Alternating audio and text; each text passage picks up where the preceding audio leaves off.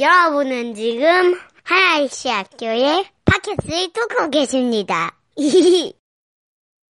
오늘 저는 여러분들과 그 나누는 설교를 통해서 말이 된다는 것, 다시 말해서 말이 되었다.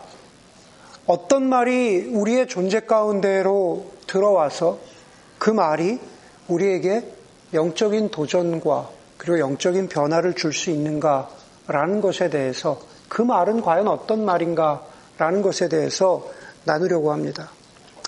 18장으로부터 시작해서 우리는 계속해서 예수님께서 신문당하시고 예수님께서 고난당하시는 장면들을 보고 있습니다.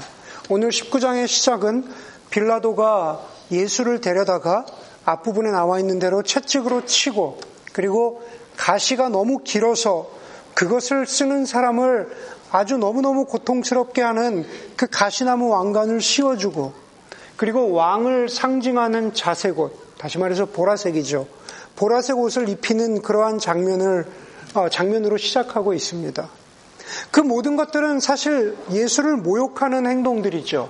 그렇죠. 실제로 어, 십자가에 달려 어, 죽을 수도 있는 바로 그 위기에 처한 죄인인데 마치 왕이라고 칭해주면서 그러나 실제로는 왕을 모욕하는 장면입니다. 3절의 그 모든 행동의 마지막에 유대인의 왕 만세라고 예수에게 말하면서 손바닥으로 예수의 얼굴을 친 것, 손바닥으로 예수의 뺨을 때린 것은 바로 예수를 욕보이기 위한 그 모든 행동의 마지막이 된다라는 거죠. 그러고 나서 4절에서 빌라도가 했던 말에 대해서 우리가 주목해야 할 것 같습니다. 4절에 보니까는 빌라도가 다시 바깥으로 나와서 유대 사람들에게 이렇게 말합니다. 내가 그 사람을 당신들 앞에 데려오겠소. 나는 그에게서 아무 죄도 찾지 못했소. 나는 당신들이 그것을 알아주기를 바라오. 여러분, 빌라도의 이 말은 빌라도가 18장에서부터 일관되게 주장했던 것처럼 예수는 십자가에 죽을 만큼의 죄가 없는 사람이라는 겁니다. 예수는 그 정도로 어, 죄를 짓지 않았다라는 거죠. 하지만 나는 유대 유대 사람들 당신들이 원하는 대로 재판을 했고 그리고 총독으로서 재판을 치르는 나의 책임을 다했다라는 것을 알아달라는 말입니다. 채찍으로 치고 가시나무 왕관을 씌우고 뺨, 뺨을 때린 것은 예수에게 모욕을 주었으니 그것으로 충분하다는 겁니다. 여전히 빌라도는 예수가 십자가에 달려 죽을 만큼의 죄가 있다라고 보지 않는 거죠. 4절에 보니까는 나는 당신들이 그것을 알아주기를 바라오라는 것은 무슨 말이냐면 자 보십시오. 나는 예수를 보세요. 예수를 아, 아, 그 왕관을 씌우고 뭐 채찍으로 때리고 그리고 뺨을 때리고 이 정도의 모욕을 주는 것이면 이 사람이 받아야 할 죄는 다 받은 것 같다. 네, 여러분 그것을 알아주십시오. 내가 보기에 이 정도 모욕을 주었으면 이제는 좀 놓아주어도 되지 않겠습니까? 라고 하는 유대인들의 동의를 구하고 있는 겁니다. 하지만 우리가 본문에서 보는 대로 대제사장들과 유대 사람들은 빌라도에게 동의하지 못하죠. 6절과 7절에서 계속해서 예수를 십자가에 못 박으라고 말합니다. 그러면서 7절에서 이렇게 말합니다. 우리에게는 율법이 있는데 그 율법을 따르면 그는 마땅히 죽어야 합니다. 그리고 죽어야 하는 이유는 그가 자기를 가리켜서 하나님의 아들이라고 하기 때문입니다. 여러분, 레위기서 24장 16절에 보면은 하나님의 이름을 망령되이 일컬으면 죽음을 당한다고 했습니다. 하나님의 아들이라고 일컬었기 때문에 율법을 범한 것이 되는 거죠. 이미 아, 요한복음 5장에 보면은 예수님께서 38년 어, 된 병자를 고쳐주신 다음에 그 고쳐주신 행위 때문에 유대인들의 어떤 공분을, 유대인들의 화를 불러일으키신 것이 아니라 예수님이 뭐라고 말씀하십니까? 아버지께서 일하시니 나도 일하신다. 그리고 그 다음이 중요하죠. 아버지와 나는 동등하다. 라고 말씀하시면서 자신을 아버지와 동등한 위치에 놓았기 때문에 유대인들의 화를 불러일으키는 것이지 예수님이 38년 된 병자를 안식일에 고쳐주었기 때문에 유대인들이 화난 것이 아니라는 겁니다. 결국 중요한 것은 유대인들이 한 말이죠. 그가 자기를 가리켜서 하나님의 아들이라고 말합니다. 그가 자기를 가리켜서 하나님의 아들이라고 말합니다. 그 말에 대해서 8절에서 빌라도는 그 말을 듣고 더욱 두려워서 이렇게 반응하죠. 예, 말 그대로 빌라도의 반응은 두려움입니다. 하나님의 아들이라는 것이 무엇인지도 그 실체가 무엇인지도 제대로 알지 못하지만 예수가 하나님의 아들이라고 하는 그것에 그 말에 무게감을 가지고 그것 때문에 두려워했다라고 보는 것이 맞을 것입니다. 그래서 구절에서 빌라도가 다시 예수에게 묻습니다. 당신은 어디에서 왔습니까? 네. 여러분 그것은 예수의 고향에 대해서 물어보는 질문이 아니죠. 당신은 어디에서 왔습니까? 라는 것은 정말 예수, 당신의 정체성은 무엇입니까? 라는 것을 질문하고 있는 겁니다. 여러분, 빌라도가 유대인들이 예수를 향해서 하나님의 아들이라고 말하는 것을 듣고 두려워했다라는 말을 저는 우리들 자신에게 한번 대입해 보았습니다. 우리 역시, 저와 여러분들 역시 예수가 하나님의 아들이시라는 것을 들었고, 그리고 그것을 믿었습니다. 그리고 우리는 지금도 예수가 하나님의 아들이시라는 사실을 믿고 살아갑니다. 어떤 경우에는 그것을 잠깐 잠깐씩 잊고 살아갈 때가 있지만 또 어떤 때는 하나님의 아들이시라는 예수가 하나님의 아들이시라는 그 진리가 사실이 뜻하지 않은 상황에서 우리에게 강렬한 믿음으로 다가올 때도 있습니다.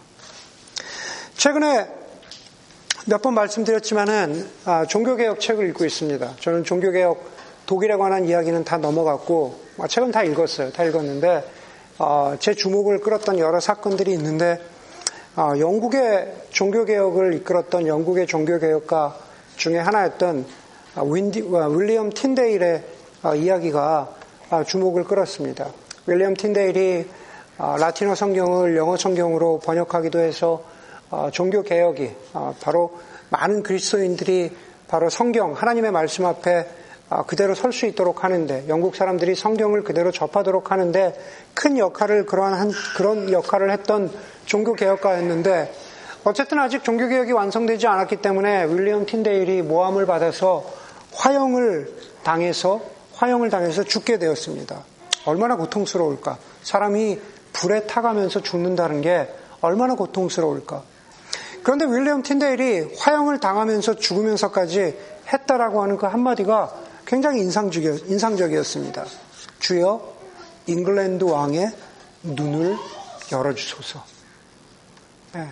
예수 그리스도시여 잉글랜드 왕의 눈을 열어주셔서 정말로 예수를 믿고 따른다는 것이 무엇인지를 이 영국 백성들에게 알게 하여 주십시오. 그리고 그 역할을 하는데 잉글랜드 왕이 좀 주도적인 역할, 잉글랜드 왕이 정말로 하나님 앞에 변화되게 하여 주십시오. 라는 아, 틴데일의 그런 고백이 인상적이었습니다. 여러분 말씀드린 대로 틴데일의 고백은 화형을 당하는 사람에게서 기대할 만한 고백은 아니죠. 화형을 당한다면 소리를 지르거나 원망을 한다거나 혹은 유언을 남긴다거나 그러한 것들이 정상적인 것이었을 텐데 사실 윌리엄 틴데일의 고백을 보면서 정말 신앙이 대단한 사람이었다라는 것을 우리가 확인할 수밖에 없습니다. 여러분, 우리가 만약에 그 현장에 있었던 사람이라면 자신이 평생을 믿고 따랐던 카톨릭 대신에 바로 이 윌리엄 틴데일의 신앙의 고백을 들으면서 정말로 예수 그리스도가 하나님의 아들이시겠구나. 정말 예수 그리스도가 하나님의 아들이겠구나. 라고 믿게 된 사람이 있었을 수도 있지 않을까. 우리가 충분히 생각하고 충분히 상상해 볼 수 있는 그러한 장면이라고 저는 생각합니다. 여러분, 우리 가운데 어떤 이는 설교나 성경 공부나 간증이나 책을 통해서, 수양회를 통해서, 기도를 통해서, 그런 것들을 통해서 예수 그리스도의 하나님 아들, 하나님의 아들 되심을 확인하지만, 그러나 어떤 사람들은 우리 작은 아이들의 기도하는 모습을 보면서 소소한 일상에서 주는 하나님이 주시는 은혜들을 통해서 영적인 발견을 하기도 하고 영적인 깨달음을 얻어서 다시 한번 예수 그리스도가 하나님의 아들이시라는 사실을 확인하기도 합니다. 여러분 중요한 것은 우리가 예수 그리스도가 하나님의 아들이시라는 것을 발견하는 통로나 방식을 이야기하려고 하는 게 아닙니다. 어떤 사람은 윌리엄 틴데일의 화형식을 보면서 예수 그리스도를 발견한다면 어떤 사람은 아이들의 기도하겠다고 모은 고사리 같은 손을 보면서 하나님, 하나님의 예수 그리스도의 하나님 아들 되심을 발견한다고 하는 그 방식을 이야기하려고 하는 게 아닙니다. 중요한 것은 우리의 신앙의 기둥이요. 우리의 신앙의 핵심이신 예수 그리스도의 하나님 아들 되심을 저와 여러분들이 우리가 늘 확인하려고 우리가 묻고 질문하고 그리고 그렇게 들으려고 하는가라는 도전이 우리 가운데 있는가 하는 것입니다. 다시 말해서 빌라도는 예수가 하나님의 아들 되심을 듣고 그냥 afraid, 그냥 두려워했다라고 하지만은 사실 우리에게는 다른 종류의 두려움이 있어야 한다라는 거죠. 우리는 수없이 많이 뭐 제가 드리는 설교를 통해서도 겨자씨 모임을 통해서도 예수 그리스도가 하나님의 아들이시라는 아들이시라는 그런 말을 듣지만 우리에게는 다른 종류의 두려움이 있어야 한다라는 겁니다. 저는 그 두려움이라는 것을 다른 종류의 두려움을 경외감이라고 표현해 보았습니다. 우리가 경외감이 있는가? 네. 그 경외감, 경외감이라는 것은 우리가 무엇을 무서워한다라고 하는 두려움과는 다른 종류입니다. 어쩌면 경외감이라는 것은 저 이렇게 한번 생각을 해보, 해보았습니다. 무엇을 경외한다, 경외감이 든다라는 것은 내가 전혀 상상할 수도 없었고 기대할 수도 없었던 그 무엇 앞에 섰을 때 느끼는 정말 말로 표현할 수 없는 놀라운 기쁨이고 신비로움이 아닐까. 내가 상상할 수 없는 무엇 앞에 섰을 때 표현할 수 없는 그 느끼는 감정, 그 신비로움. 그것이 바로 경외함이 아닐까라는 생각을 해보게 됩니다. 이제 곧 아이가 나올 집도 있고 혹은 아이를 직접 받아보신 아빠들도 계시겠지만은 실제로 그렇지 않을까요? 예, 뭐 아이를 처음 안았을 때 그 부분적이건 아니면은 100%의 놀라운 감정이건 바로 그런 경외감이 있지 않을까라는 생각을 해보게 됩니다. 저는 내셔널 지오그래픽을 보다가 경외감을 느낄 때가 많습니다. 네, 실제로 보다 보면 어떻게 저 고래들은 수천 킬로를 이동해서 migration을 했다가 아이를 낳고 다시 어떻게 돌아올까? 네, 바다 거북이는 알을 낳으면서 저렇게 수많은 위협이 있는데도 그 안에서 자기가 자기를 지키면서 거북이 알을 까고 나서 그러고 나서 어떻게 저렇게 바다로 돌아갈까? 네, 수십 미터 절벽에서 떨어지는 그 새끼 새들을 보면은 어떻게 저기서 죽지 않고 살아남아서 저렇게 어, 알라스카와 같은 동토 같은 땅에서 저렇게 죽지 않고 살아, 살아남을 수 있을까? 어린 새들이. 그런 것을 보면은 경외감을 느끼기도 합니다.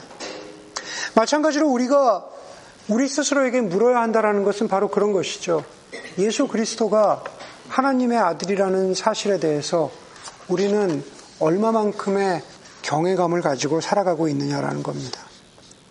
예수 그리스도가 하나님의 아들을 믿는 것은 그 예수 그리스도가 창조 이전부터 성부 하나님과 함께 계셨던 성자 하나님이신데 그분이 인간으로 오셨다는 그 사실 자체에 대해서 우리가 경외감을 가져야 할, 해야 하는 것은 아닐까. 먼저는 커다란 질문으로 시작하겠지만 그러나 그 질문 너머에서 우리가 답을 발견했을 때 바로 그 사실 앞에서 우리가 경외감을 느끼게 되지 않을까. 그 성자 하나님이 우리를 구원에 이르게 하는 길을 선포하시고 그 구원에 이르게 하는 길을 직접 십자가에서 닦으시고 그리고 부활하셨다는 사실이 우리로 하여금 경외감을 갖게 하는 것은 아닐까. 내가 부활한 것처럼 너희도 같은 모양으로 부활하리라 라고 하신 예수 그리스도의 약속의 말씀 앞에서 우리가 그 예수 그리스도의 약속의 말씀을 믿고 있다는 그 사실 자체가 우리로 하여금 경외감을 일으키게 하는 것은 아닐까. 여러 가지로 소망이 없고 힘들고 어려워 보이는 세상이지만 그래도 예수 그리스도께서 언젠가 다시 오셔서 이 땅을 하나님의 온전한 창조의 모습으로 그때의 모습으로 회복시키실 것이라는 것을 믿고 살아가는 바로 그것 자체가 참으로 경외로운 사실, 사실이 아닐까. 그 모든 것들을 다 아, 뭉뚱그려서 다 포함해서 더욱더 경외스럽고 놀라운 것은 우리가 이 예수를 본 적도 없고 만진 적도 없지만 우리가 바로 그 예수를 구주로 왕으로 믿고 살아가는 자체가 살아가 살아가고 있다라는 그 믿음 자체가 경이로운 일이라는 것입니다. 그래서 저는 제 자신과 또 설교를 준비하면서 제 자신에게도 또 여러분에게도 똑같이 묻고 도전하는 거죠. 여러분들이 빌라도와 같은 두려움이 아니라 정말 떨리는 기쁨과 경이로움이라는 그런 경외감으로 하나님 앞에 섰던 적이 언제였을까? 예. 빌라도는 두려워하지만은 우리는 신비롭고 거룩한 두려움, 다시, 다시 말해서 그러한 경외감을 회복하는 그런 경외, 하나님을 향한 경외감을 조금이라도 회복하는 예배이면 좋지 않을까. 그리고 그 주일의 예배에서부터 시작해서 우리의 삶의 순간순간이 하나님을 고백하는 경외감으로 그것을 회복하는 신앙의 걸음이 되면 좋지 않을까. 서로가 나누는 말들 가운데에서 혹은 제가 여러분들에게 설교라는 형식을 통해서 선포하는 말을 통해서 그 경외감이 확인되면 얼마나 좋을까. 여러분들의 대화 가운데에서 여러분들의 여러 수많은 삶의 모습, 모습, 구석구석을 통해서 하나님이 정말로 이 땅에 인간으로 오셔서 우리를 위해서 죽으셨다고 하는 그 경외감이 회복될 수 있으면 얼마나 좋을까. 바로 그 경외감을 회복하고 하나님의 아들 되신 예수 그리스도가 나의 왕이라고 내가 질문하고 거기에 답하는 것이 그것이 바로 신앙이기 때문에 그렇습니다. 신앙이라는 것은 다른 것이 아니라 정말로 그 경외감을 늘 확인하고 또 확인하고 또 확인하며 살아가는 것. 예. 그렇지 못하다면 저와 여러분들의 신앙은 비록 신앙인이라고 말하지만 어디엔가 무엇엔가 지금 아, 멈춰 서 있는 예. 그런 그런 상태가 아닐까라는 생각을 하게 되는 거죠. 오늘 본문에서 말을 들었다라고 하는 표현이 두 번 더 나옵니다. 8절에서 빌라도가 이 말을 듣고 오라고 했는데 빌라도가 그 말을 들었다라고 하는 표현이 두 번이 더 나와요. 첫 번째는 12절입니다. 12절에 보니까는 이 말을 빌라도가 이 말을 듣고서 예수를 놓아주려고 힘썼다라는 표현입니다. 그리고 또 말을 들었다라고 하는 표현은 13절이죠. 13절에 빌라도가 이 말을 듣고 예수를 데리고 나와서 그랬습니다. 먼저 12절에서 빌라도가 들은 말입니다. 빌라도가 이 말을 듣고서 예수를 놓아주려고 힘썼다 그랬습니다. 여러분 구절로 거슬러 올라가면 예수님은 어디서 왔냐라고 하는 빌라도에게 아무 대답을 하지 않으십니다. 그러자 빌라도가 10절에서 예수님에게 이렇게 말합니다. 나에게 말 안 할 겁니까? 나에게는 당신을 자유롭게 놓아줄 권한도 있고 또 십자가에 처형할 권한도 있다는 것을 모릅니까? 그렇게 빌라도가 말하죠. 그 빌라도에게 예수님이 11절에서 이렇게 대답하세요. 위에서 주지 않으셨더라면 당신에게는 나를 어찌할 아무런 권한도 없을 것이요. 그러므로 나를 당신에게 넘겨준 사람의 죄는 더 크다 할 것이요. 라고 말합니다. 여러분, 무슨 말입니까? 11절의 말은, 11절의 예수님의 말은 표면적으로 이런 말입니다. 빌라도 당신이 가진 권한은 당신의 것이 아니라 로마의 황제가 준 것입니다.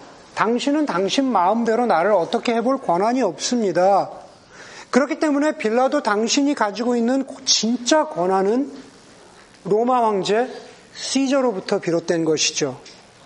위에서 주지 않았다. 당신에게 11절에 위에서 주지 않았던, 않으셨더라면이라고 했을 때 그 위는 표면적으로는 로마 황제 시저를 이야기하는 겁니다. 그렇죠? 그런데 예수님이 진짜로 말씀하신 것은 그 표면적인 것에 머물러 있지 않다라는 겁니다. 예수님이 진짜로 말씀하시고자 하는 것은 빌라도도 넘어서서 로마 황제 시저도 넘어서서 저 위에 계신 하나님 아버지의 섭리와 주권에 모든 것이 달려 있다라는 말씀을 하시고자 하는 겁니다. 예. 무슨 말인가 잘 들어보십시오. 여러분 이미 로마 황제 시저는 유대를 다스릴 권한을 빌라도에게 주었습니다. 위로부터 빌라도에게 주어졌습니다. 빌라도가 말한 대로 빌라도에게는 놓아줄 권한도 그리고 십자가에 못 박을 권한도 있습니다. 그런데 그런 빌라도에게 예수님이 뭐라고 말씀하십니까? 당신은 나를 어찌할 아무런 권한도 없습니다. 그러잖아요. 네. 분명히 빌라도가 그 권한을 가지고 있는데, 그 파워를 가지고 있는데, 당신은 나를 어찌할 아무런 권한도 없습니다. 라고 말합니다. 여러분, 이것은 무슨 말입니까? 빌라도가 예수를 어떻게 해볼 아무런 권한도 없다라는 말씀은 다시 말해서 궁극적인 힘과 궁극적인 권한, 어토리티가 누구에게 있다는 말입니까? 하나님 아버지께 있다라는 겁니다. 표면적으로 보면 빌라도가 모든 것을 다스리는 권한을 가지고 있지만 이 세상을 다스리시는 궁극적인 권한을 가지고 계신 하나님 아버지의 섭리와 주권 안에서 나는 십자가에서 죽어야 할 것이다라는 것을 예수님이 역설적으로 말씀하시는 거죠. 네. 하나님의 섭리와 주권 안에 있기 때문에 빌라도 당신이 나를 놓아주려고 해도 그렇게 될 수 없다라는 이야기를 오늘 여기 본문에서 하고 있는 겁니다. 이해가 되십니까? 네. 여러분, 그것을 증명하는 것이, 그것을 증명하는 것이 바로 12절의 첫 부분이죠. 이 말을 듣고서, 예수의 이 말을 듣고서 빌라도는 예수를 놓아주려고 힘씁니다. 빌라도는 예수를 놓아줄 권한이 있기 때문에 그렇게 하려면 할 수도 있었을지 모르겠지만 결국 예수는 풀려나지 못하고 십자가에 달려 돌아가십니다. 그것이 하나님의 계획이었던 거죠. 예, 예수의 말대로 빌라도는 예수를 어찌해 볼 권한이 없었습니다. 다른 하나의 말은 바로 13절의 말입니다. 빌라도가 이 말을 듣고 예, 또 한, 또 한마디 말을 듣습니다. 어떤 말을 들은, 들은 겁니까? 바로 12절의 말이죠. 유대 사람들이 한 말입니다. 유대 사람들은 이 사람을 놓아주면 총독님은 황제 폐하의 충신이 아닙니다. 자기를 가리켜서 왕이라고 하는 사람은 누구나 황제 폐하를 반역하는 사람입니다. 라고 외쳤습니다. 여러분, 우리가 잘 아는 대로 당시 로마 황제의 식민지는 빌라도와 같은 총독, 총독이 황제를 대신해서 그 식민지를 다스렸지만 그 총독의 다스림에 불만이 있는 경우에는 그 지역의 지도자들이 황제에게 직접 총독의 다스림에 대해서 어, 불평하고 고소할 수 있는 그러한 제도가 있었다라고 합니다.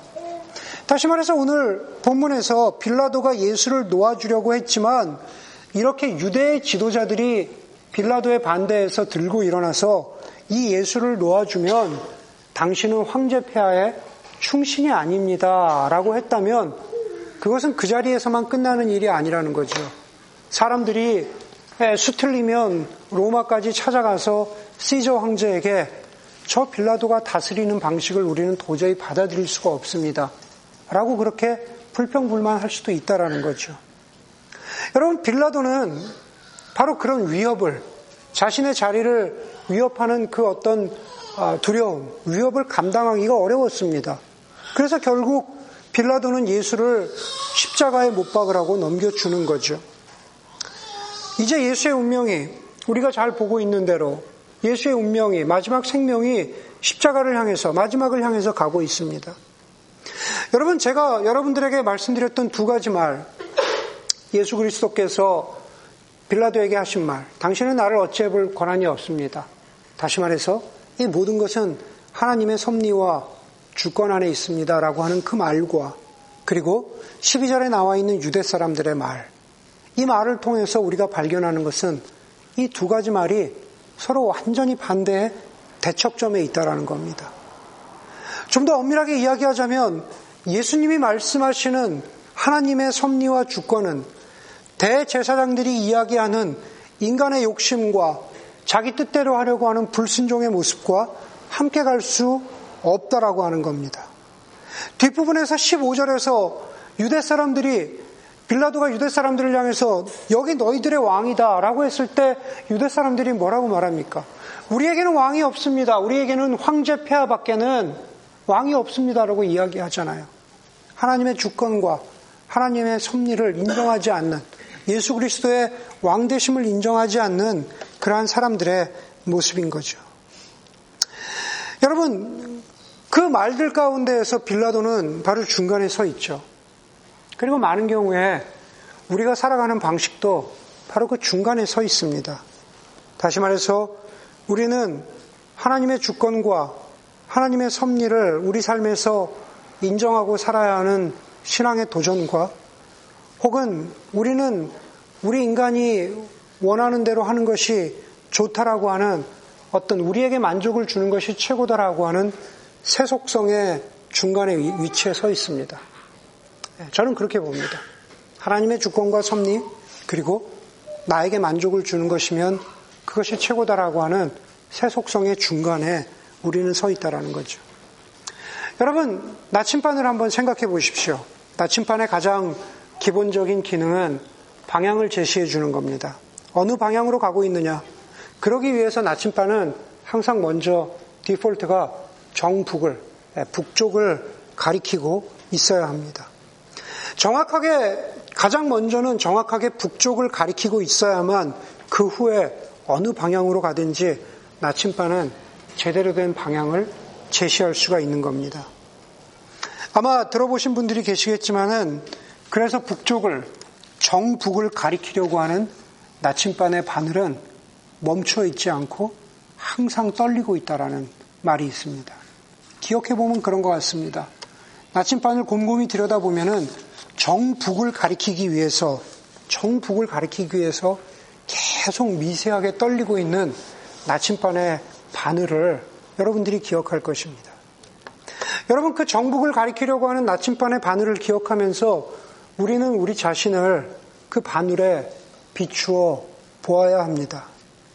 우리는 하나님의 주권과 하나님의 섭리를 인정하면서 살아가는 삶인지, 세상이 나를 이렇게 할 수도 있고 저렇게 할 수도 있는 권한을 가지고 있는 것 같지만, 세상이 나를 upside, upside down하게 하고, 두렵게도 하고, 걱정하게도 하고, 그렇게 할 수도 있는 권한을 가지고 있는 것 같지만, 그러나 결국 그 권한 모든 것 너머에 하나님의 주권과 섭리를 인정하려고 하는 그러한 삶의 자세가 있는지, 아니면은 세속성 가운데 자기를 내어주고 살아가는 삶인지 나침반처럼 우리는 계속 흔들리는 삶을 살아가야 한다는 겁니다. 여러분 유진 피러스는 우리가 살아가는 방식은 우리 삶의 하나님과 정비례하도록 되어 있다라고 했습니다. 우리 삶에 하나님이 계시냐 계시지 않느냐 아니 오늘 설교를 통해서 제가 여러분들에게 했던 말 첫 번째 빌라도가 들었던 말 예수 그리스도는 하나님의 아들이시다라고 하는 그 경외감을 회복하는 것. 그리고 예수 그리스도가 하나님의 아들이시라면은 우리는 그 하나님의 주권과 섭리를 향해서 우리의 인생의 나침반을 계속 떨리지만 계속 부족하고 계속 모자라지만 그러나 그것을 향해서 정비례하는 방식으로 살아가고자 애쓰고 있는지 우리 자신을 돌아보아야 할 것입니다. 나의 믿음을 드러내는 가치들, 가령 부부, 부부 생활이라든가, 가정이라든가, 자녀 양육이라든가, 인간 관계라든가, 직장의 삶이라든가, 우리의 취미나, 우리의 돈이나, 우리의 소비의 행태나, 우리의 말, 말의 습관이나, 이 모든 것들이 바로 복음과 하나님 나라의 주권, 하나님의 섭리를 향해서, 그, 그 방향을 향해서 미세하게 떨고 있는지, 아니면 세속성 가운데 멈추어 서고 있는지 우리가 우리 자신의 부분 부분을 돌아보아야 할 것입니다. 주 안에서 사랑하는 교회 여러분, 말씀을 마치고자 합니다. 예수 그리스도는 하나님의 아들이라는 그 말 한마디 앞에서 예수 그리스도를 향한 경외감을 회복하는 저와 여러분들이 되기를 간절히 바랍니다. 그리고 바로 그 예수 그리스도의 주권과 섭리가 우리를 그냥 머물러 있지 않게 하고 계속 떨리는 나침반의 바늘처럼 흔들리는 도전이 되어서 진리를 살아내도록 하는 어떤 힘이요, 능력이 되기를 주의 이름으로 간절히 소원합니다. 이렇게 기도하도록 하겠습니다.